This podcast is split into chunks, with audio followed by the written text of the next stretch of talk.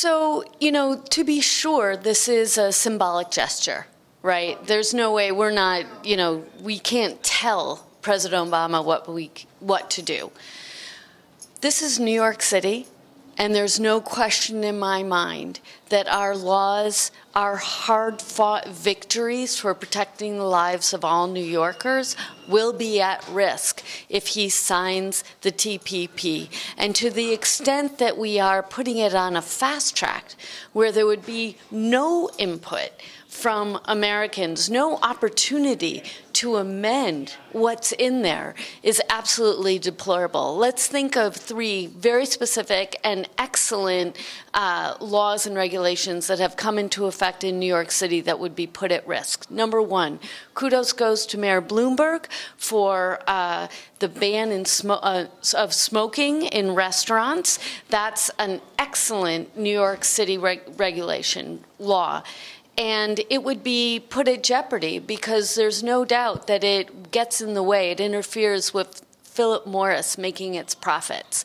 TPP would give an opportunity for Philip Morris to sue New York City for getting in the way of making profits because we have a law banning smoking in restaurants. Number two, uh, the paid sick leave law that we're all so proud of and is really making lives better for everyday New Yorkers that is put in jeopardy because any multinational could sue New York City for getting in the way of making its profits because of paid sick days. And then, of course, we've got our wonderful environmental protection laws. All of our laws that will move us forward in achieving a uh, 80% reduction in carbon emissions by the year 2050. Any, any uh, oil anyone in the oil industry, anyone in the fracking industry could sue, would have the right to sue New York City. It brings um, these multinational corporations uh, it gives them the status of an investor state, at which point they rise to the level of a nation state and have the same, uh, uh have the exact same, um, the exact same rights as a nation state as New York City. It give, puts them on a level playing field and allows them to sue New York City. That's absolutely outrageous, and it's critical that we pass this resolution, which calls New York City a TPP free zone.